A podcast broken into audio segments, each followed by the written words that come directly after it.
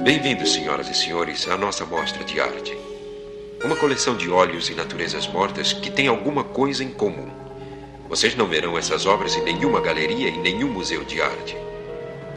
O encontro interessante entre ossos quebrados, entre cera e o que, com perdão da expressão, tudo que se enterra. Portanto, apresentamos à sua aprovação este e outros instantes de pesadelo. Olá, ouvinte, seja bem-vindo à nossa Galeria do Terror. Eu sou Angélica. E eu sou Marcos. E hoje nós estamos aqui com o Felipe Pereira. Tudo bem, Felipe? Tudo bem, senhores. Todo mundo, todo mundo muito feliz, muito alegre. E é isso aí. Feliz, olhando esses quadros estranhos, festa quadros. estranha com gente esquisita, né? Que nem aquela música lá. Muito esquisito. Até, até, até pinguim se bobear. Pois é. E eu quero falar pro ouvinte que talvez não saiba, né? o Felipe já gravou várias vezes com a gente. Mas o Felipe é do Cine Alerta, é crítico de cinema, uma pessoa muito querida e um colaborador, né, que tá sempre por aqui, né, Felipe? Com certeza, estamos sempre junto aí. A gente estava no. Acho que a última vez que a gente conversou foi no, no podcast Halloween, né? Do Halloween colombiano. Exatamente. No finalzinho do, do, do ano passado, mas, pô, eu gosto sempre de conversar com vocês. Sim, a gente vai ter muito projeto juntos esse ano, com certeza, né? Deus quiser. O Felipe de vez em quando grava no Cine Alerta, mas ele é, aqui, ele é daqui da equipe do Masmorra, viu, ouvintes? Olha só, e assim, é sempre bom estar com o Felipe. O Felipe ele tem ótimas críticas, textos, assim, ele tem, né, sobre um estudo, né, Felipe, sobre trash, diálogo e tal. Eu adoro o gênero de horror, assim, a gente também gosta. Então, é, a, por favor, né, Felipe, visitem lá Cine Alerta, leiam os textos do Felipe, escutem os podcasts e compartilhem o material lá. A gente falou muito de vocês na última gravação, viu, Ô, Felipe? A gente botou imagem do site, a gente fez um maior chapazão mesmo, federal. Pô, caralho, cara. A gente ficou muito feliz, assim, a gente é muito grato pela recomendação que vocês fizeram da gente no podcast, tá? Aliás, o podcast vai sair só em fevereiro, mas escutem o programa que a gente fala, né, que é o anterior, sobre o Planeta dos Macacos, que foi muito legal, né, Marcos? Sim, sim, muito legal mesmo.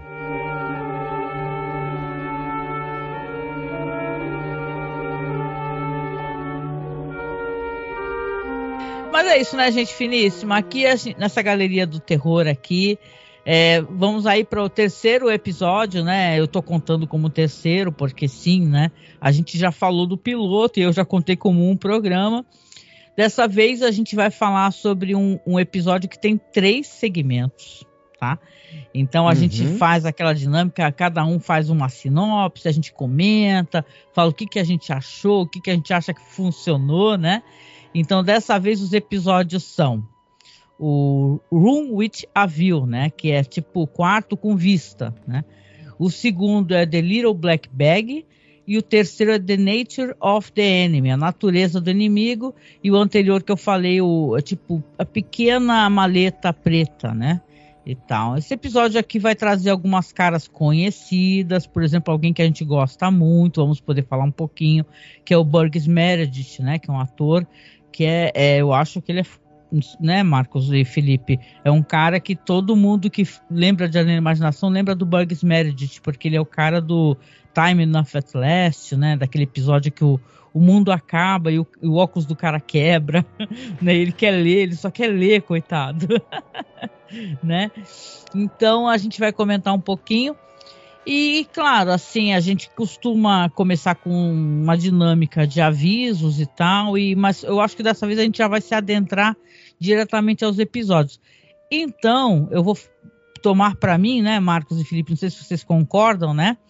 É, a, o primeiro segmento, tá? Eu faço a sinopse, a gente comenta, que é o quarto com vista, dirigido ali pelo Gerald Friedman, roteiro do Hal Dresner, tá? que tem uma jovem Diane Keaton. Isso é bem surpreendente, né? A gente sabe a importância da Diane Keaton e como ela, né, tá escrita na história do cinema ali, né, Felipe, como uma, a mulher do Poderoso Chefão, os filmes do Woody Allen, né? Bom, noivo neurótico no, noiva é, é, um nome complicado lá, eu, não, eu sempre esqueço. É noivo neurótico, noiva nervosa, alguma porra assim. Ela tá e tá muito bem. Uhum. Então aqui eu vou fazer uma sinopse breve aqui para a gente poder comentar sobre o quarto com vista, né? Bem-vindos todos vocês à Galeria do Terror. Verão uma coleção que não se encontra no museu comum. Temos aqui quadros que representam a vida assim como a morte.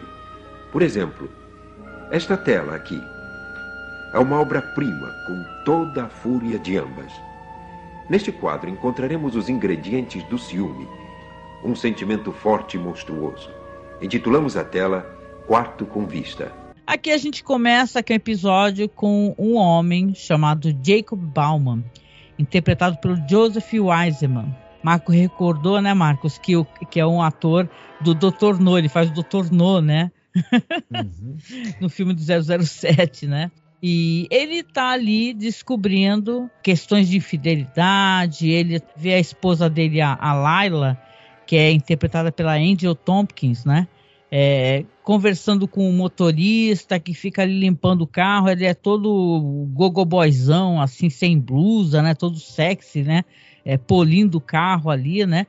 E aí ele vê, inclusive, que a, a enfermeira dele, que é interpretada pela Diane Keaton, ela, o nome dela é Francis, né?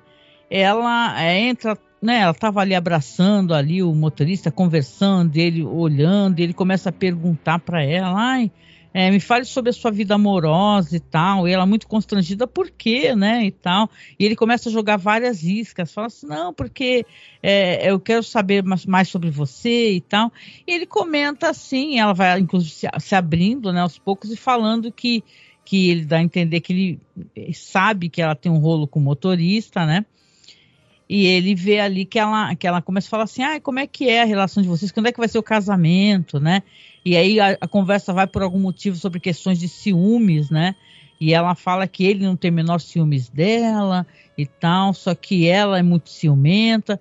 E parece que houve um incidente, né, gente? Ele, ela parece que agrediu uma outra pessoa da casa ela não parece, mas ela é muito ciumenta e ciumenta no nível mesmo de agressão e perigosa, né? Então, né?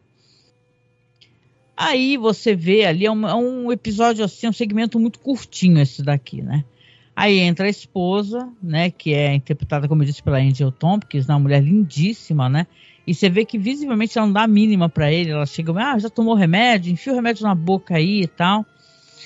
E aí ela, ela pega, fica um pouquinho de nada, sai, e ele começa a olhar pelo binóculo, já vê que o, o motorista já se enfiou no quarto com a esposa dele, né?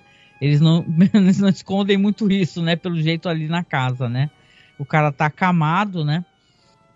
E o que, que ele faz com ela, né? Eu tô comentando porque é tão pouca coisinha assim para contar, é mais fácil a gente até comentar o desfecho para a pessoa já tá ciente, né? Presumo que a pessoa que chegou aqui já assistiu, né? Inclusive, né? Ele pega, né, discretamente, batendo um papo, ele fala, ah, é, eu tenho uma arma aqui, é uma arma muito pequenininha, e fala assim, ah, dá para você levar lá pro motorista, né, e tal. Ele fala que a arma tá carregada, fala para ela tomar cuidado e tal, porque ele sabe que ela é meio descontrolada, e ela, chegando com uma arma carregada, o que que ela vai fazer, né? Ela vai acabar tirando coisa que realmente acontece. Então, esse pequeno segmento no começo é, é isso, né, gente? É essa dinâmica de um, de um homem é, é, manipulando essa, essa enfermeira dele, uma mulher muito ciumenta, para dar fim, né? A, a, essa esposa dele, junto com a amante, né? Que também é, o, é um cara que é, do qual ela é amante também, né? O que, que vocês acharam, né, Marcos e Felipe, dessa primeira esse primeiro segmento aqui, que eu diria que é bem é baixa fervura, né? E tal, porque o episódio anterior, para quem recorda, a gente pegou o Homem Morto, né? E depois pegamos uma história interessante também. Aqui começa uma dinâmica meio de ciúmes, né? E vale muito, talvez também, obviamente, por você ver uma jovem atriz chamada Diane Keaton, né? Como eu disse. Sim, eu, cara, eu vou te falar, eu, eu fiquei um pouco impressionado porque é, como eu vi que eram três segmentos, eu imaginei que, tendo por volta de 50 minutos, que iriam dividir os episódios meio que de maneira igual, né? De repente, uhum. 15, 20, 15, 20 minutos, né? 15 para um, 20 para outro, 15 para o outro, enfim. Mas não, esse aqui é extremamente curto, o segundo é bem longo, tem quase meia hora, mais, uhum. é, mais que meia hora se bobear. E o terceiro é ridiculamente curto também. Tanto que eu achei até meio abrupto, né? Aliás, o fim desse também é, é um pouco abrupto. Eu vou te falar, cara, eu não achei ruim, não. Eu gostei de, de, de alguns pontos. Talvez por conta de eu estar tá meio contaminado pelo fato de que em breve a gente vai, vai lá no Cine Alerta falar de Janela Indiscreta. Eu achei esse episódio muito parecido, de certa forma, né? O, o, uhum. espírito com, com Janela Indiscreta. Embora é, o significado das coisas e desenrolar dos fatos seja completamente diferente. Mas, cara, é, é, é, muito doido, porque o personagem, né, que, que, a, que a Dani Kidd chama de Senhor B, né? É, Sir B, sei lá como é que fala. Mr. B.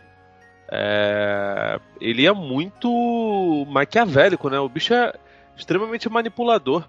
E me deu uma sensação é, de que possivelmente ele é, é impotente, cara. Que ele não.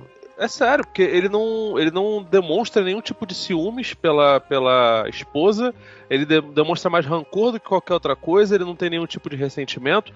Ele claramente já percebeu que aquilo dali não é a primeira vez que acontece, é, essa infidelidade, e ele simplesmente terceiriza, ele vai manipulando a, a personagem da Diane Keaton para ela cumprir o que ele mesmo não, não, não consegue cumprir.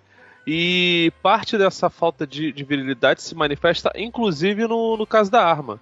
Eu não estou dizendo que assim, uma pessoa usar uma arma feminina, um homem usar uma arma feminina, não necessariamente tem a ver com, com homossexualidade.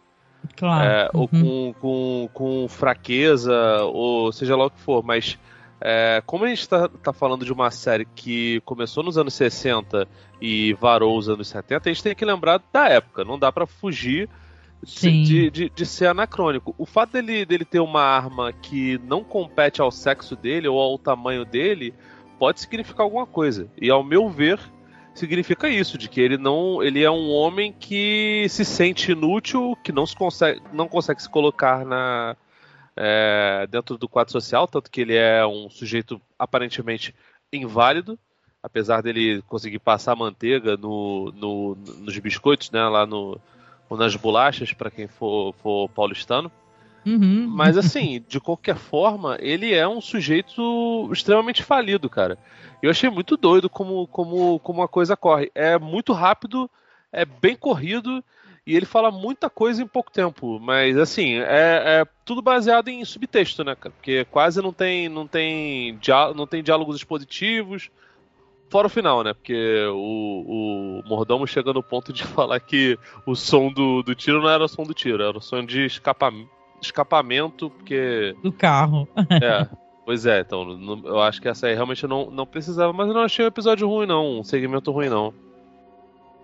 É, ele é a cara da época dele, né, Marcos? Acho, né? As pessoas gostavam dessas histórias de, de vingança, né? Episódio anterior a gente viu uma história cheia de, de gente corno, entendeu? Corno daqui, corno de lá. Então acho que tem essas dinâmicas aí de vingança, que é uma coisa que faz parte da história de terror também, né, mano? Sim. E, tem uma coisa também que, que tem esses segmentos aí curtos e que tem uma veia meio, meio cômica, irônica, né? Porque esse episódio, de certa maneira, ele também é, acaba indo atrás de, de, ter uma certa comicidade, né? É, que tá meio que nas entrelinhas, é uma coisa como, que até o Felipe falou, né? A gente acaba achando graça. É, esse cara é um cara que ele é frio, calculista, mas é, esse jeito dele, né, de estar de, de tá lá comendo as bolachinhas enquanto, enquanto a enfermeira tá assassinando a esposa dele, o amante, e esse jeitão dele assim, a gente acaba até achando graça. E porque o, o, o Joseph Wiseman ele faz muito bem esse personagem, né?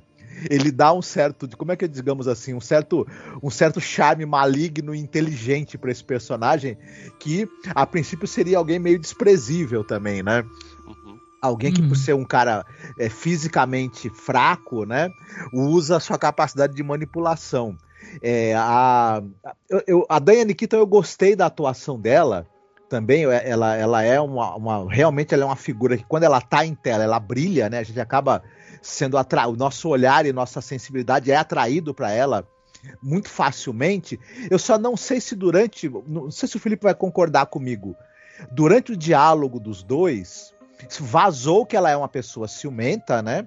Mas ela não parece dar nenhuma demonstração no, no, na postura na dela, no jeito dela falar, que ela fosse alguém violento. né? Não, uhum. Enfim, não me passou exatamente essa impressão. Por isso que acaba sendo algo tão. É, a gente fica meio, meio até surpreso quando ela pega a arma e vai lá e, e resolve. É, ela é, vem com aquele até... papinho mole, né? Ah, porque ele não tem ciúmes de mim, tá tudo uhum. bem, parece uma relação super aberta e tal. Só que ela já tinha tido um evento de violência, né, uhum, né, contra outra, outra mulher. O... Ele tenta estabelecer uma. Ele fica fazendo perguntas é, mais ou menos íntimas para ela para estabelecer uma cumplicidade também, né? E também ficar pescando qual é que é a dela. A, a princípio também, no caso, ele não deu a arma para ela, é, ela acha, né?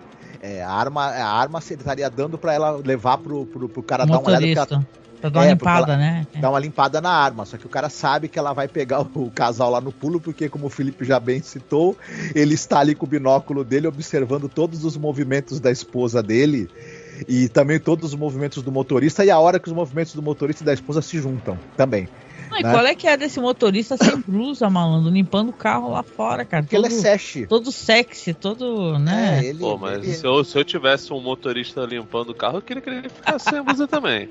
Aqui se usa aquele tropo, né? Que às vezes tem isso, crazy jealous guy, né? Que é a pessoa louca de ciúmes, né? Que pira totalmente na batatinha.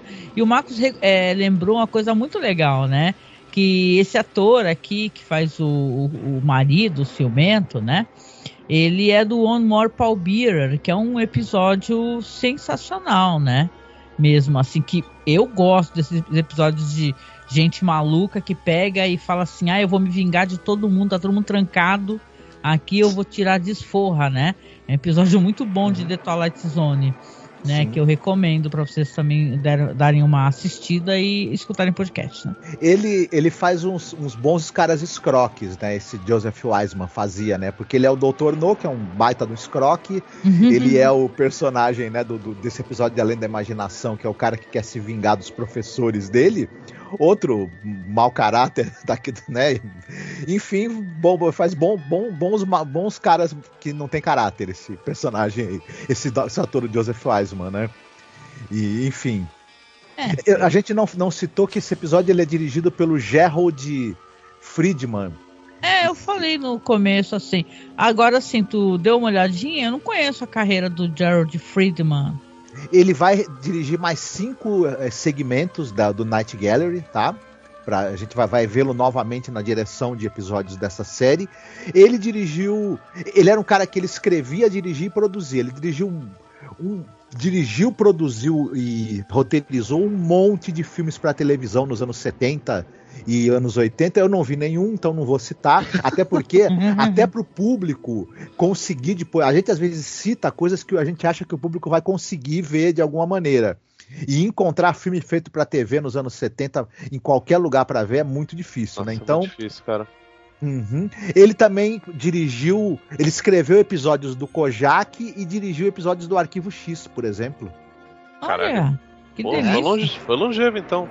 É? Foi, foi. Pô. A carreira longa dele que ele tem na televisão. Eu vi, o, se eu não me engano, o. Agora não lembro se é o segundo do, do último, também dirigiu episódios do, do, do Kojak. Esses caras, eles, eles faziam eles passavam muito por essas séries, né? Às vezes Missão Impossível, uhum. O Agente do Tio. Isso. É... Puta, ah, o Agente do... do... Tio, agora que eu saquei que é a gente da Anco. Pô, mas e, e, e, tem outras outras doido, é, aquele I Spy, acho que é o espião maravilhoso. É, também tem, tem, tem alguns desses.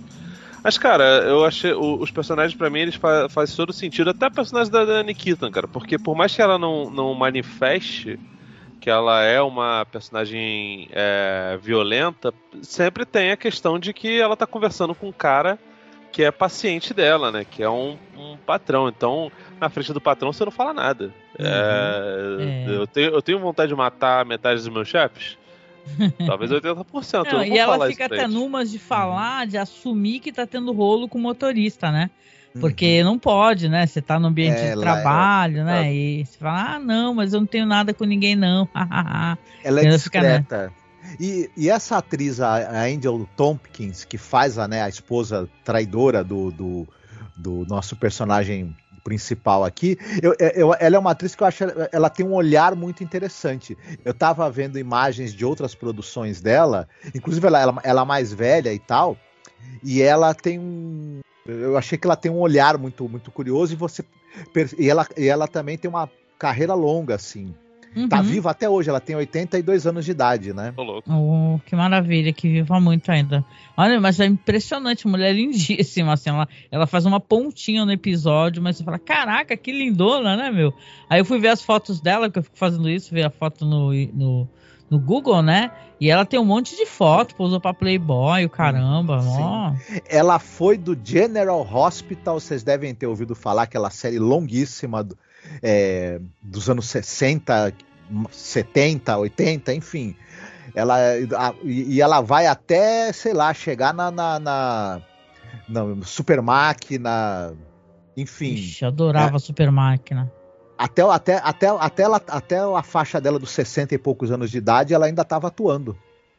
Olha, legal, legal. Ah, muito bom. Bom, para um primeiro segmento assim, eu digo que é baixa fervura, porque eu gosto quando começa já com os episódios de terror mesmo, que fala, caraca, malandro, que plot twist, que doideira. Mas esse aqui foi legal, sim. Foi legal.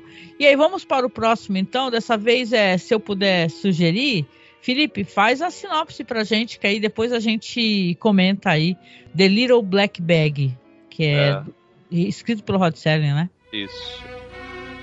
Vamos mostrar a vocês agora um quadro que se relaciona com o tempo. Não aqueles breves momentos dados aos nossos criminosos da história anterior. Dez anos numa prisão não representam nada comparados ao tempo de que vamos falar neste filme. Vamos falar agora de séculos e do que aconteceu com o homem de um século que encontra um objeto de outro século. Intitulamos o quadro A Pequena Valise Preta. No pelo menos no serviço de streaming que eu vi, tava a pequena pasta preta, né? Que, uhum. cara, é, eu, assim, eu acho muito doido como, como os episódios do Night Gallery. Tem tempo que eu não revejo os, os Além da Imaginação, mas me parecia ter um pouquinho mais de, de, de, de contexto, né? Aqui o Red Sarling, ele é meio. Ele é o, o host, né? Uhum. Na acepção da, da, da palavra e fica passando a bola, né? E aqui já começa no meio da ação, aparentemente é, é um, um, um, lugar todo branco, onde uma pessoa que, que trabalha com controle de viagem no tempo faz um relatório, porque aparentemente uma valise, né, uma pasta de, de médico de, do ano de acho que 2098, né? Uhum. Acabou indo pro, pro passado, pro, pro se eu não me engano, é a parte contemporânea, né? Deve ser 1969 e 70. Foi esquecida, né? Ah, o cara tá relatando, né? Esqueci. Isso. E aí, depois ela é encontrada por um personagem que tá em situação de rua, que vem a ser o personagem do, do Bucks Meredith. É, ele se auto-intitula Dr. Fall, mas aí pra ser bem sincero, eu não entendi muito bem se ele é de fato um médico que caiu em desgraça ou se ele acha que é e, enfim. Ele é um médico que caiu em desgraça. Aliás, o nome dele é um trocadilho ótimo, né? É, do, é, é, fall, né? De queda. Pois é. E é doido porque ele é interpretado pelo Bugs Meredith, que já tinha, obviamente, feito várias participações em séries do, do Hot Serling, que em 66, uns anos antes, é, tinha participado como um dos. É, é, sei lá, talvez do, depois do César Romero e, do, e da. Da Mary Weather, né? Era o principal vilão do, da série do Batman, né? Uhum. Do. Mary Weather não, é. Julie Newman. Newman. Enfim. A, Fora o Pinguim e o, e o, Coringa, acho que o. Fora a Mulher Gata e o Coringa, o Pinguim do, do Bugs Merit devia ser o personagem principal, né? É verdade. Do, do, entre os, entre os vilões. É, anos depois, obviamente, ele fez o, o Mickey lá na cinesérie do, do Rock, né, nos anos 70 mesmo. E, enfim, a história se, se desenrola a partir daí. Ele acaba descobrindo como, como mexer com essa valise. Essa valise possibilita que ele é, trabalhe fazendo algumas outras coisas. E o final é um final meio trágico Apesar de que, assim, é, é muito curioso, porque é Night Gallery, não, a tradução literal não é Noite do Terror. Tem momentos ali que tu que flerta muito com, com horror, né? É, é sempre um suspense, um cinismo absurdo, mas não tem nada muito muito explícito. Ele inclusive corta bastante perto de, de, de acontecer um golpe ou uma, uma cena chocante. Ele para a imagem e bota pro, pro momento seguinte e aí você percebe a merda que, que, que aconteceu. que deu, né? E, é. cara, acontece muita coisa. É, é, é, muito doido, porque eu gosto muito do Bugs Meredith, sempre achei ele um ator sensacional. Ele é um cara muito icônico e, e muito character actor, né? E aqui, cara, é, é, impressionante, porque ele mostra duas linhas do tempo, as duas linhas do tempo é, simplesmente as autoridades ou quem quer que seja ignora os perigos do, do os perigos da, da, da, vida toda, né? Porque, enfim, o, o Dr. Fall, ele é um médico que caiu em desgraça e que está em situação de rua. Praticamente vive de esmolas, né? É, é mendicância beber, mesmo. Né? Ele, é, ele é alcoolista, ele bebe e tal, né? Sim. Exatamente. A primeira cena dele, ele briga com o parceiro que ele acabou de conhecer ali porque o parceiro bebeu mais vinho do que deveria e deixou ele sem, sem nada. E aquele vinho seria o almoço, a janta e o café da manhã, o café da tarde, sei lá. Esse monólogo é muito triste, né? Seria meu café da manhã, meu almoço. Caralho, cara. É, é bem é, triste. Um pouco dramático, né? É. Mas enfim, cara, e durante o episódio ele vai lidando com, com aquela coisa, ele consegue ler, consegue fazer algumas operações mas é incrível, cara, como você percebe que, que o capitalismo ele destrói muitas pessoas, né? Porque o próprio o cara que tá com ele, do lado dele, ele, ele sugere para ele: vamos tentar vender essa valise aqui numa, numa loja de penhores, você com certeza vai conseguir 10, 12 dólares por ela. Caramba, irmão. O bagulho. É, eu, eu quero uma garrafa de gin. O que, que você tá fazendo? Salvando vidas. Caraca, é, é, é, é impressionante. Ele é extremamente ganancioso. E lá no final, quando acontece uma, uma, uma merda grande, é um assassinato, né? Tudo bem que é um assassinato auto-impedido, mas é um assassinato de qualquer forma, envolvendo a valise. Só nisso é, os, os responsáveis né, pela, pelo controle de, de coisas no tempo se atinam para fazer alguma coisa. E ainda assim, aparentemente só apertaram um botão de autodestruição ou a coisa se autodestruiu é, sozinha, porque não é, fica. É, não, parece que o cara claro. matou ele, né? O, o Happy White, né? O, ele matou, não, não. Ele, matou o Fall para poder pegar a maleta, né? Eu acho que foi sim, aí que eles detectaram, né? O... Mas Só depois ele vai, é, ele vai fazer aquela, ele vai fazer uma, uma demonstração de, de introduzir é. o bisturi no, no, no pescoço, porque aquilo lá, em vez de matar, tem propriedades curativas. Só que Ai, o caraca. pessoal lá da, opa, fala de novo, tá tossindo. Só que o pessoal lá do controle, né, do, do, do da viagem no tempo, resolve desligar. É, meio que eles meio que desligam as, a, a, as a propriedades. Aí todos os instrumentos que estão ali não tem mais os poderes curativos, eles viram apenas um bisturi. É, é. é. Não, e assim, eu queria até aproveitar, porque claro que quem normalmente quem tá chegando aqui já é um iniciado, né? O pessoal tava todo mundo me cobrando esse podcast sobre Galera Terror. Então a pessoa já conhece quem é o Bugs Meredith, né? Que é o cara do. Eu falei do Time Enough at Last, né? O tempo suficiente finalmente. Mas, poxa, ele é o cara do The Obsolete Man, que é um episódio lindo, lindo de doer. Mr. Jingle the Strong, que ele é bem humorado. E um dos que eu gosto do Burgers Meredith, quase ninguém fala, que é o Printer's Devil. Que uhum. é o uhum. cara, que é o demônio que ele, que ele, que ele envolve um cara ali que é dono de, uma, de um jornal, né? Para mostrar o futuro. Só que tudo que ele mostra acontece. É um episódio muito legal. E assim é quase ninguém comenta. Aqui na série, no Night Gallery, ele além do The Little Black Bag, ele vai fazer o Finnegan's Flight, que também é um episódio que ele é muito elogiado. Então, é, eu acho, assim, na minha opinião, né? Esse é o melhor segmento tá? Desse episódio aqui, porque eu, claro que eu estou levando em consideração que por ele ser mais longo, ele tem mais tempo para ter um desdobramento ali da história, né? Apesar que eu concordo com o Felipe que o bagulho tá meio que acontecendo, né? A gente pega o bonde, já senta na janela, já tem um cara numa sala, né? É, falando a luzinha vermelha ali ao lado dele, tudo branco, né? Ficção científica dessa época é divertido porque é tudo branco, né? A, a sala é branca, é tudo branco. Isso significa que tem ficção científica ali, né? Tem essa brincadeira. E você vê que o Burgs Meredith ele é um cara derrotado, alcoólatra, ele tem esse monólogo aí, as pessoas dão tempo a ele, né, de tela, né, para ele poder interpretar, isso é bem legal. E ele você vê que quando ele vai fazer o primeiro procedimento, porque essa maleta ela tem um negócio, ela tem um dispositivo que vamos supor é, é, can, é sei lá, tumor no joelho. Aí ele vai ali no negocinho, seleciona tumor no joelho. Aí levanta um visorzinho redondo, mega sci-fi anos 50.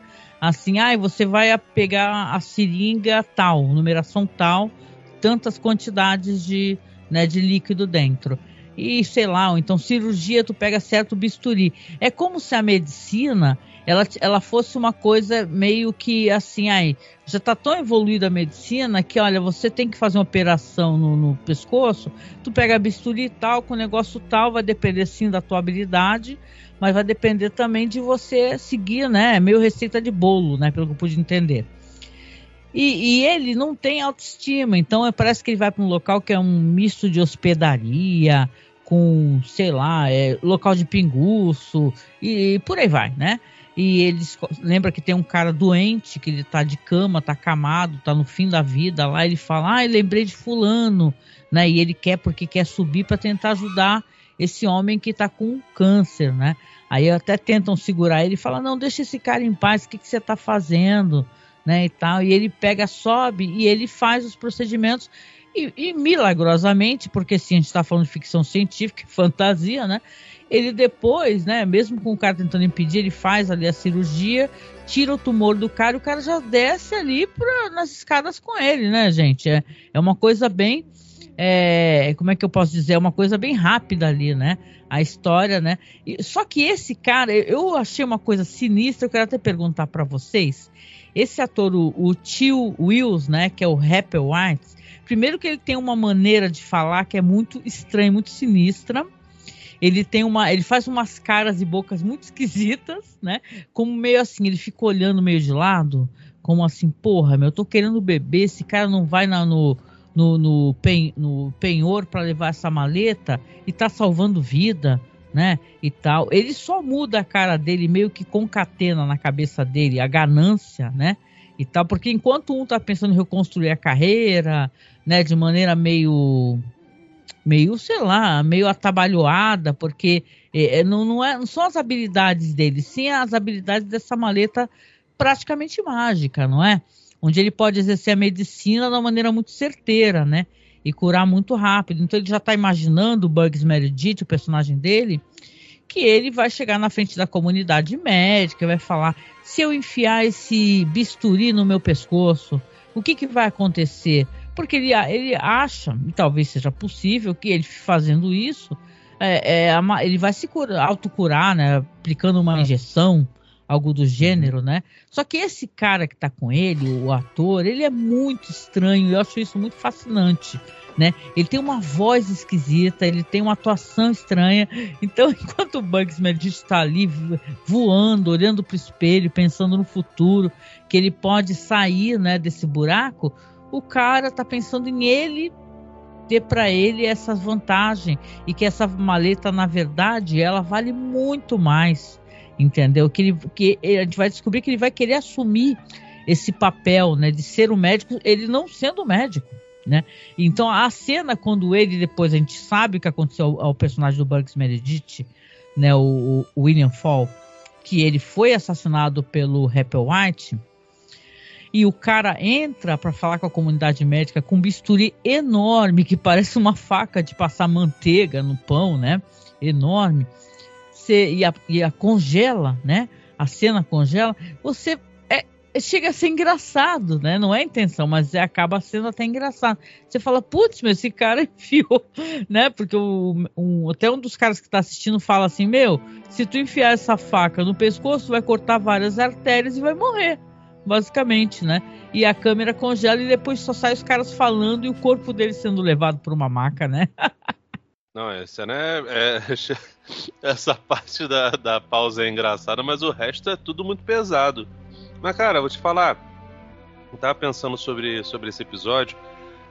E o aviso pro, pro, pro rapaz, ele só acontece quando o, o falso Dr. Dr. Fall, né? O amigo dele, enfia o bisturi. E aí, enfim, toca o, o, o alerta. Pelo que eu entendi, não é. Não, pode ser que você. Enfim, como o negócio é meio, meio que, que aberto, não tem muita explicação, pelo menos não nessa parte. Pode ser que o, o cara realmente tenha matado o, Dr. Fall, sei lá, esganando, matando com as próprias mãos, fazendo alguma coisa assim. É, ou dando aquele tradicional é, Parece tapa... ele pegando o bisturi, né? O Rapper White pegando o bisturi enquanto o cara tá conversando com o espelho, né? Eu, bom, pelo menos foi o que eu lembro ali, né? É, não, verdade, ele faz é, ele, ele, usa algum material da maleta e é meio. É quase que uma coisa mágica, né? Se você usa pro mal, já é desativa, meio... né? É. É meio a maleta do, do, do gato Félix, né? Mas, enfim, e, e quando ele enfia no próprio pescoço, acontece o alerta. Eu não sei se, tipo assim, do jeito que o sujeito é, é como ele enfiou no cara e enfiou nele mesmo, talvez a, o, o, o, bisturi não faria o que ele imaginara, o, que ele imaginava que, que ia fazer. E o sujeito com, com armas médicas, né, armas entre aspas, acabou se suicidando e o suicídio que, que, que ativou o alerta uhum. de que pode ter dado alguma merda. Então, assim, de qualquer uhum. forma, ele estar com a valise não serviria de nada, porque ele não tem habilidade de médico. Um médico saberia mexer com aquilo dali e conseguiria fazer coisas que. Como uhum. ele, ele, ele meio que curou o garoto, o filho do, da, da, porta, da porto-riquenha. É uma cena bonita, por sinal, né? A cura é. da menina, assim, é linda. Ah, toda a tensão da, da, da, da mãe, o desespero dela ali, é, é toda a sequência é muito boa. Na mão do, do, do Fall, aquilo dali funciona. Na, na mão de um sujeito que não tem um, que não é exíbio de nada, não Isso. funciona. E, e tem uma a... coisa humanizadora nesse personagem. Você percebe que conforme ele vai curando as pessoas, ele vai se curando, né? Ele começa a ver, ver nele que ele sentir é, que ele tá, que ele é uma pessoa melhor, que ele pode melhorar, né? Que ele tá ajudando as pessoas, né? Então isso é bonito pra caramba. Tanto que ele fala, você vê que ela fala em espanhol, né? Como é que é? Deus lhe abençoe, né? E ele fica emocionado, viu que ela falou para mim, Deus lhe abençoe, né? Então é, é muito interessante, é. porque o quanto ele estava crescendo enquanto ser humano, o outro estava reduzindo, estava indo mais para baixo ainda, né? Só porque, pensando assim, na ganância. E se você pensar no fato deles ser, deles serem pessoas em situação de rua, no caso do, do Fall, ele já tinha sentido o gosto do, do, do que é ser um cara louvado. De repente você ser completamente invisibilizado é um negócio que, cara, dói a alma, né? É, embrutecido, e a, e a né? Embrutece a pessoa. Ele, ele se torna. Ele é meio que deusificado, ou pelo menos elevado ao posto de herói. Pô, cara, é um negócio muito forte. A mensagem é, é, é muito forte. Só que, pô, cara, é, é um, é, é, é, um humor ácido e um cinismo que, que, que corta pra caramba. E, cara, eu não sei, eu, pelo que eu entendi, o sinal tocou, não foi nem porque ele matou o, o, o Fall, não. Foi porque o sujeito se suicidou. Porque ele foi tão idiota, ele. ele, é, ele nessa decupagem, né? Nessa edição pa parece isso, né? Eu, na minha interpretação, achei que foi meio que um delay, né? Cara, ah, recebemos aqui comunicação que foi utilizada de maneira incorreta. Ah, pode ser também, até porque como, como, como é uma parada de viagem no tempo, pode não ser muito preciso. Pô, os caras já esqueceram a maleta, que vacilo, né, meu? Fica... E sabe o que eu acho legal essa cena do cara na sala conversando com, com, com essa pessoa no outro lado da linha? Porque depende da interpretação dele, né? Porque para ficar interessante, não tem mais nada, só tem essas coisas estranhas, Sim, aquela mesa de vidro. Um monte de botão, cara, muito bom, né? Porque, caraca, me lembrou o. o, o... A gente comentou uma vez é, sobre, o, sobre o Creep Show 2, me lembrou muito a cena do Creep Show 1 aquela, aquele, aquele segmento, acho que é um dos, dos últimos, ou, é, ou é, acho que é o final, aquela cena das baratas. E é também um, um ambiente todo branco, assim, foi, caraca, o Stephen King e o George Romero não, não foram nem muito longe, né, na, na, na referência. Porque, cara, e é muito bom, né? Pô, não, tamo no futuro, tudo branco. É. Mete, mete um, um headset horroroso lá, azul, tá tipo a gente aqui gravando. Verdade. Não sei o que me recordou também. Claro que são é, é, coisas diferentes, né? Mas é o mesmo sentimento, assim. Eu lembro quando a gente gravou e a gente assistiu Tesouro de Serra Madre, né? A gente gosta muito desse filme, é muito bonito. E tem uma cena de cura no filme muito poderosa, sabe? Porque um dos integrantes lá que vai lá fazer a prospecção do ouro é um velhinho que ele é, ele é chamado no meio da noite para poder tentar é, é, socorrer uma criança numa, numa região ali, numa localidade, e a cena de uma beleza, né? Então você vê que a, a, o processo de cura, né, e tal, e o velhinho também, ele é dado ali como se fosse um deus, né? Né, Marcos? E o cara, nossa, você, a cena é quase, sabe, do Rei Leão, ele levantando a criança, assim, a criança que estava semi-morta, assim, mó bonito. Me lembrou disso, de certa maneira, mas isso também depende da atuação, creio eu, do Bugs Meredith, que eu acho ele um ator muito inspirado, sabe? O quanto, como ele era engraçado no, no, seriado do Batman, ele sabe fazer episódios também de uma seriedade, sabe? De uma emoção, né, Marcos? Ah, sim, eu, eu gostei demais da atuação dele, como sempre. Esse episódio ele tem essa coisa que é, ele tem muitos diálogos, né? E esses diálogos são para a gente conhecer o, o passado de, dos personagens, sobretudo do personagem do Bugs Meredith, ser contextualizado da situação que eles estão vivendo e etc. Acaba precisando dessa, dessa grande quantidade de diálogos. Mas o, o, o, Bugs Meredith, dentro de toda essa fala dele, esses longos diálogos e, e, falas que ele tem no episódio, ele vai colocando todo esse processo também da degradação que ele sofreu, é, do que ele passou, né, da, da, tristeza que ele teve de, de ser não poder mais exercer a medicina e depois a curiosidade, porque na verdade é, ele também é movido por uma curiosidade, quase curiosidade científica de saber o que, que essa maleta faz, né? De, de observar, é, ler as instruções e tudo mais e descobrir como é que funciona esse negócio, pelo menos ter uma ideia. E, por final, esse processo dele de, de renascimento como pessoa e redescobrir o, o, anseio que ele tem por aliviar o sofrimento alheio, né? Que é uma coisa que te, teoricamente deveria mover, né? Os médicos, né? As pessoas que Sim. trabalham na área da saúde e, e é muito bacana Não tentar isso. empurrar cloroquina, né? Para Isso, exatamente. É, eu, então eu, eu gostei muito. Esse, esse episódio depende muito dele, na verdade. E ele, como sempre, ele entrega, ele consegue manter a gente, manter a nossa atenção ao longo de todo o episódio com a atuação dele. Ela, ela meio que é o que segura, talvez, um pouco isso. E eu gostei também do que você falou. Vocês falaram sobre o, o tio Wills, que realmente ele. ele ele é um. É, ele atua de uma maneira. Esse episódio de, depende também muito da atuação dele. Ele é, um, é uma pessoa desconectada.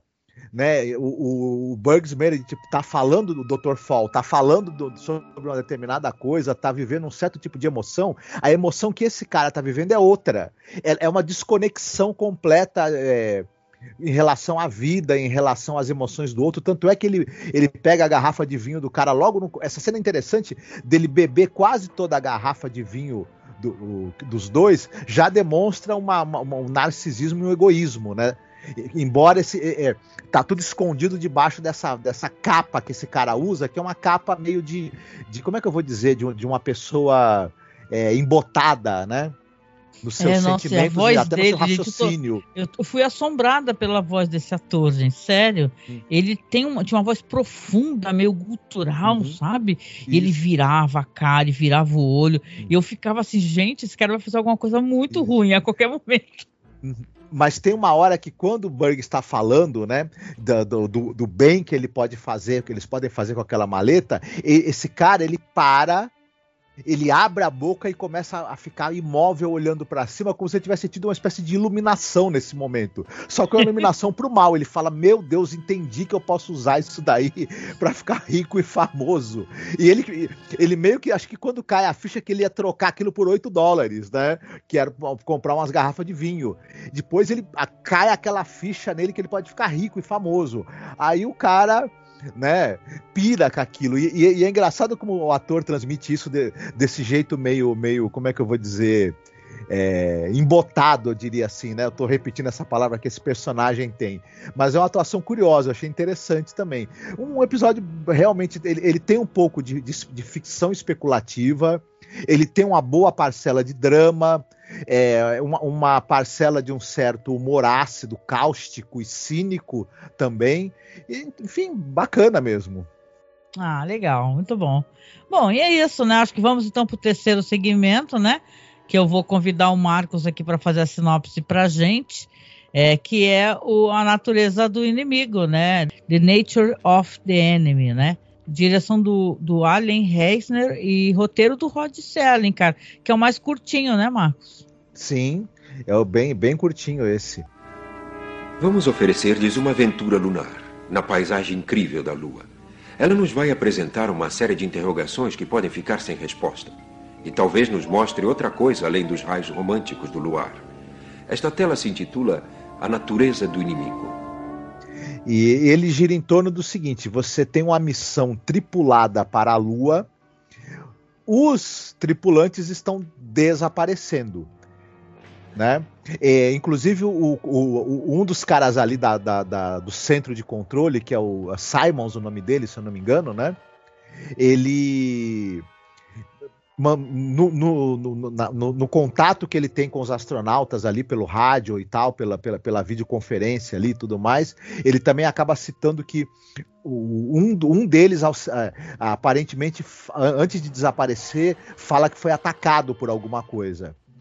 Eles estão ali tentando descobrir o que, que é, e ao mesmo tempo, como essa missão é uma missão que está tendo cobertura da mídia, os repórteres estão ali perguntando, querendo saber o que está acontecendo, se eles estão empreendendo uma investigação para conseguir descobrir por que, que os astronautas estão sumindo. E, claro, também, por conta da época, né, Guerra Fria e tudo mais, tem essa especulação de se não seriam os russos ou os chineses que estariam é, fazendo, né, estariam por trás desse é, desaparecimento. E aí, o que, será que é esse mistério, né? Que, o que, será que realmente está fazendo com que os, os, astronautas membros dessa missão tripulada para a Lua desapareçam? Um, em algum momento, né? Eles vão encontrar uma estrutura alienígena ali, né? Que talvez traga a solução para o mistério, né? Cara, esse episódio eu achei, não sei, pergunto o Felipe para ele falar. Para mim foi uma balde de água fria, né? Porque eu falei, cara, que que é isso, né? E tal, né? A gente vai falar do final do episódio, a gente sempre fala, mas fica, né, what the fuck, né? Você gostou, Felipe, desse terceiro segmento aqui, o, a natureza do inimigo? Eu não achei nenhum deles ruim, não, Angélica. Eu, eu fiquei assim um pouco, caramba, tem um rato. tem um rato gigante. Um ratoeiro também. Um, uma coisa que. Sei lá, cara. É, pô, muito recentemente a gente gravou lá o podcast do, do, do Planeta dos Macacos, né? E eu lembro que um tempo atrás, quando eu tava. Ainda gravava vídeos pro YouTube, né? É, o pessoal da, da Brisa tinha um brother nosso que ele chegou e falou assim: Caraca, tem um filme chamado Planeta dos Macacos. Eu falei: Não, cara, tem uns 10 filmes dessa, dessa franquia. e aí ele ficou assim: Caraca, Rum, peraí, tem um planeta que é, que é cheio de macaco. É. E aí ele começou a rir, assim, é tipo. Porque ele não conhecia. Não, não conhecia nada, assim. Aí eu fiquei. E, e ele assim, rindo. Mas rindo, porra, gosto, rindo frouxo né? mesmo, tá ligado? Eu falei, caralho, cara por que, que tem isso? Não sei o que, tipo, e, e mangando da, da, da, parada. Eu falei, ah, cara, eu fui tentar explicar pra ele de maneira séria. Eu, Acaba rindo fiquei, junto, né? Eu fiquei olhando e falei, porra, brother, eu tô fazendo um esforço inútil aqui, cara. O maluco não comprou a parada, eu vou ficar explicando a, a, a, parada. Porra, eu que tô sendo bobo, não é ele, assim. Beleza, ele tá perdendo uma oportunidade de ver uma saga que é boa, beleza, que é baseado num, num livro muito bom. Mas ele não tá interessado, cara. Acontece, acontece. Insistindo pra caramba. Tipo assim, eu, quando terminou esse episódio eu vi o rato, eu fiquei meio assim, pô, talvez eu não tenha comprado exatamente a ideia do, do é. dos caras, né? Assim, eu, eu, eu, o que eu acho maneiro no, no Night Gallery é que ela, eles conseguem fazer muito com pouco, né? É, eles têm pouquíssimos cenários, não é um grande investimento, ele se baseia muito em força de roteiro, roteiros extremamente especulativos, até os episódios ruins parecem ter roteiros muito bons, e atuações onde o pessoal se entrega pra caramba. Essa estética do Rod Serling, mesmo nos, nos episódios que ele não não é, participa diretamente, como é o, o, primeiro segmento lá da, da, da Nikita e do, do Sr. B, são mais ou menos nesse espírito. Eu gosto muito por conta disso. E, enfim, cara, eles você consegue acreditar que, que aquela salinha pequena, ridícula, é uma sala da NASA, que eles estão uhum. conversando conversando com Houston, tem uns, uns paralelos ali. É, até a conversa que, que, que, eles têm lá com a, com, a, com a, imprensa, a imprensa perguntando sobre o desaparecimento dos astronautas, você percebe uma, uma gravidade, mas o final. É, ele foi todo preparado para ser um negócio apoteótico. Quando aparece aquilo dali e é um negócio meio, meio jogado, a execução claramente não, não, ela não atingiu nem perto do que a premissa tava, tava propondo, né, cara? É, e aí, eu acho que o Joseph Campanella tá bem, né? O, o, cara que é o que é o cara assim à frente daquela comunicação, uhum. né? Então, achei que ele tá é bem. O, eu vou te falar parabéns pro Joseph Campanella, viu? Porque ele, o que ele leva esse papel a sério é um negócio inacreditável, sabe? É, o cara, o cara busca todas as expressões de tensão, de nervosismo, de irritabilidade também, porque os repórteres ficam, os repórteres ficam fazendo aquele monte de perguntas, né? E até tem uma hora que um repórter lá fala: "É, quando é que você vai dar uma resposta mais precisa pra gente?" Ah, quando eu escutar alguma pergunta inteligente vinda de vocês, né? E... Mó cara, né, meu porra. Mas essa, esse, esse, esse, esses diálogos entre ele e os repórteres vão é, fazendo a tensão crescer. É, o, o, episódio ele tem poucos recursos para construir uma tensão de outras maneiras. Então ele usa esses diálogos. O tempo está passando, você não sabe onde foram parar esses astronautas, começa a se gerar uma comoção ali, né, na, no, no, país e a, e a, e a imprensa está é, meio que traduzindo esse nervosismo e essa, e essa tensão que está tomando conta do público devido a esse sinistro que aconteceu com essa equipe né, de astronautas. O episódio ele é eficiente em construir essa tensão. Ele é, quis, né, claro, quebrar é, é essa uhum. tensão, ter, ter um clima no, no, no nonsense, no absurdo, digamos assim, né? Talvez seja até legal a gente explicar para as pessoas, né? Porque essa dinâmica é o que vocês estão falando mesmo. É uma sala de controle, tem uma tela imensa que aparece um, um astronauta lá, tipo assim, como se o cara tivesse sido mandado depois. Sumiram os, os astronautas, tem vários destroços, o cara encontrou uhum. e ele está falando, a comunicação é ruim aí a dado momento a comunicação é cortada, aí que ele sai, vai falar com o jornalista, se irrita, é chamado correndo para a sala. Um episódio é um segmento muito curto. Aí ele é chamado correndo. Quando ele é chamado novamente, você já vê numa tela uma coisa que se parece muito com uma ratoeira. Eu até falei, ué, isso é uma ratoeira? Uhum. No, sei lá, na lua? Aí tal, e daqui a pouco aparece um roedor gigante, né?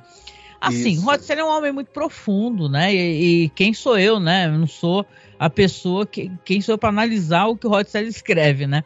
Mas eu digo assim, claro que me parece que é meio que a natureza do inimigo, ele quer fazer um link ali sobre o homem, ele ia, ia atrás da própria destruição, né? E tal, afinal, o homem foi para uma ratoeira, como o rato também vai para uma ratoeira, né? E tal, né? O que, o que eu posso colocar em paralelo, que isso que é legal de contextualizar, né? Uma história, é, né, que nem o Felipe comentou, né? Interessante. Nessa época, o, o, qual era o contexto histórico, né, estadunidense? Apolo 13, né? A corrida espacial ainda estava acontecendo, teve Apolo 13, que tem o famoso filme lá, né, que os caras foram é, é foram nessa missão para pousar na Lua, mas deu um problema na nave, é, os, ficaram né, com pouca comunicação, mas conseguiram retornar à Terra e tal, né? Então você vê que é o que estava nos corações e mentes, né? Era o que as pessoas pensavam, uhum. né? A, é, essa questão da corrida espacial, a segurança dos astronautas, o que, que eles vão encontrar na Lua, né? Como é que é toda essa dinâmica. Então, é, me parece que é o que é o Selling tentando resgatar esses sentimentos, porque ele é um homem muito inteligente. Tem episódio de The Twilight Zone que ele fala sobre campos de concentração e, e homens que é que que não foram punidos enquanto está tendo julgamento do Eichmann. Então ele traz essas coisas aí. É legal a gente contextualizar, mas enquanto episódio, sendo bem sincera, não me agradou. E no MDB é hilário, né? Porque é muita crítica negativa em relação a esse segmento, né? Ele reutiliza também uma, uma, uma ideia, um tropo, digamos assim, que o Selling usou várias vezes em Além da Imaginação, que é brincar com essa coisa de você ir para outro planeta, no caso aí na Lua é um satélite do nosso planeta, mas enfim, né? É, serve também, e, e, você encontrar ou alienígenas que são muito pequenos ou que são gigantes em comparação a você. Então uhum. ele já ele brincou com isso no Little People, ele brincou com isso nos Invasores, né? No, no, no Além da Imaginação, e ele agora brinca novamente com essa. É, com essa mesma ideia. É, é, talvez um pouco mais difícil da gente comprar, porque é, tem até um, um, momento do próprio episódio que eles falam assim que na Lua não tem nenhum, nenhuma forma de vida a não ser bactérias que outras bactérias é, vindas de, de, da Terra levadas por outras missões né, que já tinham ido na Lua e tudo mais. E a gente me, meio que sabe que, que quando você teve os, os, os, voos até a Lua, já havia, né, já, já havia tido a presença de sondas, enfim. O, quando você teve o voo tripulado, já se sabia perfeitamente bem que não havia é, vida na Lua.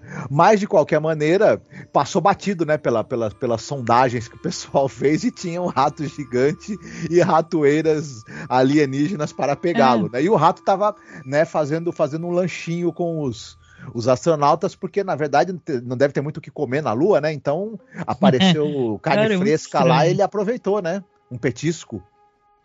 Sei lá, pois é. Pois é, é isso, né, gente? Eu, eu achei assim, o terceiro segmento que eu fiquei assim parado, parada pensando assim. Que Vou que te é falar, isso? cara, eu acho que, que, que é teria, é teria até mais impacto se em vez de um, de um rato fosse um pombo gigante, cara. Porque parece mais ameaçador. que pois voa, é. tá ligado? O rato. Pô, e o rato é mó fofinho, né, cara? Não tem nem. Caraca. Tá tipo assim, de boíssima, né, cara? Nossa, não é nem um rato tá... com cara de malvado. Eu lembro que no. Quando eu fui rever o, o Massacre da Serra Elétrica, o remake, né? Do, do Marcos Nispel, ele tem uma cena que tem um gambá que ele aparece, né? E o Marcos Nispel disse que teve que fazer várias vezes a cena, porque toda vez que ele abria o, o armário, o gambá parecia adorável, parecia fofo, tá O rato tá fofo, cara. Os caras não, não, tentaram duas, sei lá, irmão. De repente, às vezes ele tá mais fofinho ainda, tá ligado? Vai tomar banho, cara. Aí é foda. Você tem que temer o bicho, o bicho, aquele rato, pô, claramente. Sei lá, irmão, bota um chifre no rato, bota qualquer coisa, cara. Tá na lua, já, já tem um bicho habitando a lua. Que é de queijo. É. Porra, irmão, vamos. Já que vai terminar na doideira, ah, tem essa né? coisa também. É, o Felipe lembrou bem, porque a gente, o pessoal brinca que a lua, de certa forma, é furada como um queijo suíço, né? Sim. E aí Caraca, tem um rato lá também, a Será que a analogia piada. era essa? Cara? Ah, com certeza. Caraca. Pois é, pois é, isso então. Se perderam, como belo, se perderam na analogia, na metáfora da paixão, né, cara? É, eu assim, cara, eu gosto, porque que nem eu falei, tem o Joseph Campanella, eu acho que ele tá entregando pra caramba, né? Porque você, o cara tá tipo entregando muito com pouco, né? Sim. E tal. É aquela dinâmica que ele tem ali na sala de controle, aí se irrita com o jornalista. Episódio curtíssimo, gente. Eu acho que não sei, tem 10 minutos, coisa assim. É bem papum mesmo, né? É a última raspinha do tacho antes de acabar o, o episódio esse Campanella, ele é um cara também com uma carreira longuíssima na TV, assim, participou de tudo que é série que você possa imaginar, mas ele talvez, aqui no Brasil o pessoal não vai lembrar, ele era que fazia a voz do, do Lagarto no, na série do Homem-Aranha, animada do Homem-Aranha nos anos 90, que é uma série de muito sucesso, né? Diga-se de passagem. Caraca, e ele no original no fazia original, a voz né? do. É, no, do original. Aqui no Brasil, como era dublado, é, o pessoal não vai lembrar, né? Mas é isso. Nossa, cara, muito trabalho na televisão, gente, muito trabalho. Coisa de faroeste, né? Porque é tal negócio, né? É, aquelas séries Manix, né? E tal, né? Que faziam muito sucesso, né? E tal. Então, é uns caras assim, o Rod Serling sempre gostou e sempre foi muito preciosista, né? Apesar de que a gente já comentou, viu, Felipe, que ele tinha pouco. é, ele não tinha tanto controle criativo em Night Gallery, né? E deu muita briga, né? O fato dele não ter controle criativo. Porque você vai ver vários roteiros do Serling, mas ele não gostava de como as coisas rolavam, sabe? Ele achava que. é, é, como é que eu posso explicar? Rod Serling é um cara que, se, se você for analisar é, The Twilight Zone, é, não tem muitos episódios de humor. E os que tem, nem sempre dão certo, né? Uhum. Então você vê que ele não é um cara muito do humor, não, de, de galhofa e tal. Ele curte essa parada meio questionante e tal, vamos, né, analisar essa questão social, bababá. Então eu acho que ele tem certos episódios que é muita galhofa. Não sei se tu assistiu O Homem Morto, né, de Dead Man. Aquilo é maravilhoso e muito trash, né? É muito engraçado o cara no final aparecer caveiríssimo, né? No final do episódio. Mas é, eu acho que ele, ele tentava falar com o Jack Laird, né, que, é o- que era o produtor na época, e o cara começou a se encher do Rod Serling, né? Ele falava, não vou mais atender esse cara, que esse cara tá criticando tudo que a gente tá fazendo, né? Tanto que a gente já recomendou e tem um documentário que a gente botou lá no canal sobre Night Gallery, apresentado pelo Leonardo Nimoy. Então, cara, ele ia se irritando com as coisas e, e- e tanto que ele, se você for ver entrevistas, ele fala que, que ele se sentia deprimido porque ele não tinha, né, nenhum poder criativo, né? Então é, é uma pena, né? Porque a gente sabe quem é o Rod Serling, né? E talvez as coisas hoje funcionem muito, porque eu penso que, que Night Gallery é uma série que muitas séries se inspiraram nessa espécie de humor, entendeu? Nessa galhofa, nessa brincadeira, entendeu? Que é uma coisa legal. Me agrada, eu gosto disso, entendeu? Tanto como me agrada os episódios sérios, né? Do The Twilight Zone. Sim. Pô, aliás, cara, eu vou te falar, eu não lembrava da, da abertura da série. Que abertura maneira, cara. A música é linda Aqueles- também, né? Do cara do. Aqueles quadros vindo assim, a música alta É. pra cacete, um monte de cena que. que... Eu, eu, enfim, eu não vi muitos episódios, não. Eu espero de fato que todas aquelas cenas gráficas apareçam realmente na série, não seja uma enganação tremenda. Eu imagino que não, porque, pô, os caras não iam filmar. Não matem minha ilusão. Mas eles não é, iam tudo, filmar. é tudo cena assim, utilizada, Ah, assim, Felipe, do, de, é, estranha, né? Cenas estranhas, por sinal. Que a série é permeada de cenas, cenas esquisitíssimas, né, viu? Gente fazendo careta Uhum. e tal, é bem. É um terrorzão, assim, é com sci-fi, é legal. Eu É, gosto e- muito de Night Gallery. Não, e os episódios mais tranqueira e mais absurdos não chegaram ainda, viu, Felipe? Tem. Nossa, tem, o bastante- Vincent Price em dois episódios maravilhosos aqui na. Mas é para outra temporada, na segunda temporada. O próximo episódio vai ter a- uma das minhas atrizes que eu mais adoro, que é a Agnes Moorehead, né? No Certas Sombras na Parede. Eu, nossa, essa mulher, ela aparece assim no- nos episódios, já fico, né? Então vai ser interessante comentar, né? Mas assim, no- de uma maneira geral, se eu for fazer uma análise assim, é, esse episódio eu gostei do segmento que, que é o segundo mesmo, né? Com Bugs Meredith. E você, Marcos, qual que você gostou? Eu gostei mais do segundo, mas eu, eu gostei dos três episódios, eu me diverti, né? Mas eu achei que o que tem mais, assim, digamos, substância é o segundo também. O Felipe já gostou mais no geral, né, Felipe? Eu gostei, eu, eu assim, o terceiro, o final pra mim é, é caído, mas de resto, cara, eu achei os três legais. Agora o segundo é disparado melhor, né, cara? Tem Uhum. mais tempo, o Burgs Meredith tá muito bem, o lance da, da, da ficção especulativa e assim, é, você vê um funcionário ligando pros caras, pros chefões e, e falando, ele é o sujeito que se preocupa. O cara pobre é o cara que se preocupa. O, o, suje, o médico que tá caído e tá em desgraça e que é mendigo, ele é quem se preocupa. O resto das pessoas não se preocupam. Você vê como é que a sociedade está doente nas duas linhas do tempo, né? Uhum. É, isso é um tapa na cara das pessoas. Eu acho sensacional a forma como, como, como o episódio lida, lida com essas coisas, né? Por mais que tenha muita galhofeira, pô, tem, tem muita coisa boa também, cara. Ah, muito legal, muito legal.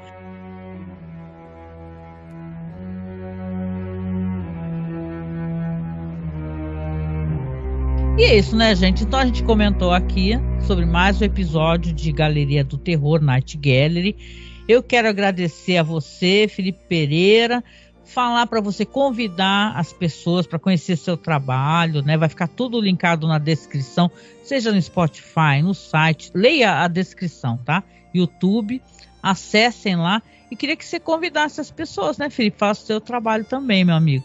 Bom, gente, é, é, meu olhado, né? Falar o quanto eu gosto de, de, de, gravar com vocês, de conversar com vocês. O esforço que vocês fizeram no, sobre o Além da Imaginação e sobre as coisas do Rod Serling é um negócio que para mim é, é impressionante e, e muito bom, Obrigada. porque é um material de, de, de, de, pesquisa muito rico. Eu não sei se isso tem, se tem um material parecido, por exemplo, na, na, na gringa. E mesmo que tenha, cara, é, conteúdo disso em português é muito difícil. E os esforços que vocês que vocês fazem de, de pesquisar vai vai lapidando ao ponto de, de hoje em dia vocês serem meio que, que especialistas. Então, Obrigada, eu gosto muito de, de, de, de, gravar com vocês também pelo fato de, de, de vocês saberem muito do que vocês estão falando, cara. É... E, cara, se vocês quiserem verificar as, as, coisas que a gente escreve, tá lá no cinealerta.com.br. Eu gravo podcasts lá e sai pelo menos uns três textos por semana normalmente. A gente fala sobre. Eventualmente fala sobre faroeste, fala sobre filmes de, de artes marciais, do, do orientais, fala sobre filmes de máfia, mas fala principalmente sobre filmes B, filmes de horror, que acho uhum. que é o que, que, que mais compreende a gente, que a gente mais gosta de, de, de falar, né? Nós três, o Douglinha também, aquele safado Sim. gostoso demais.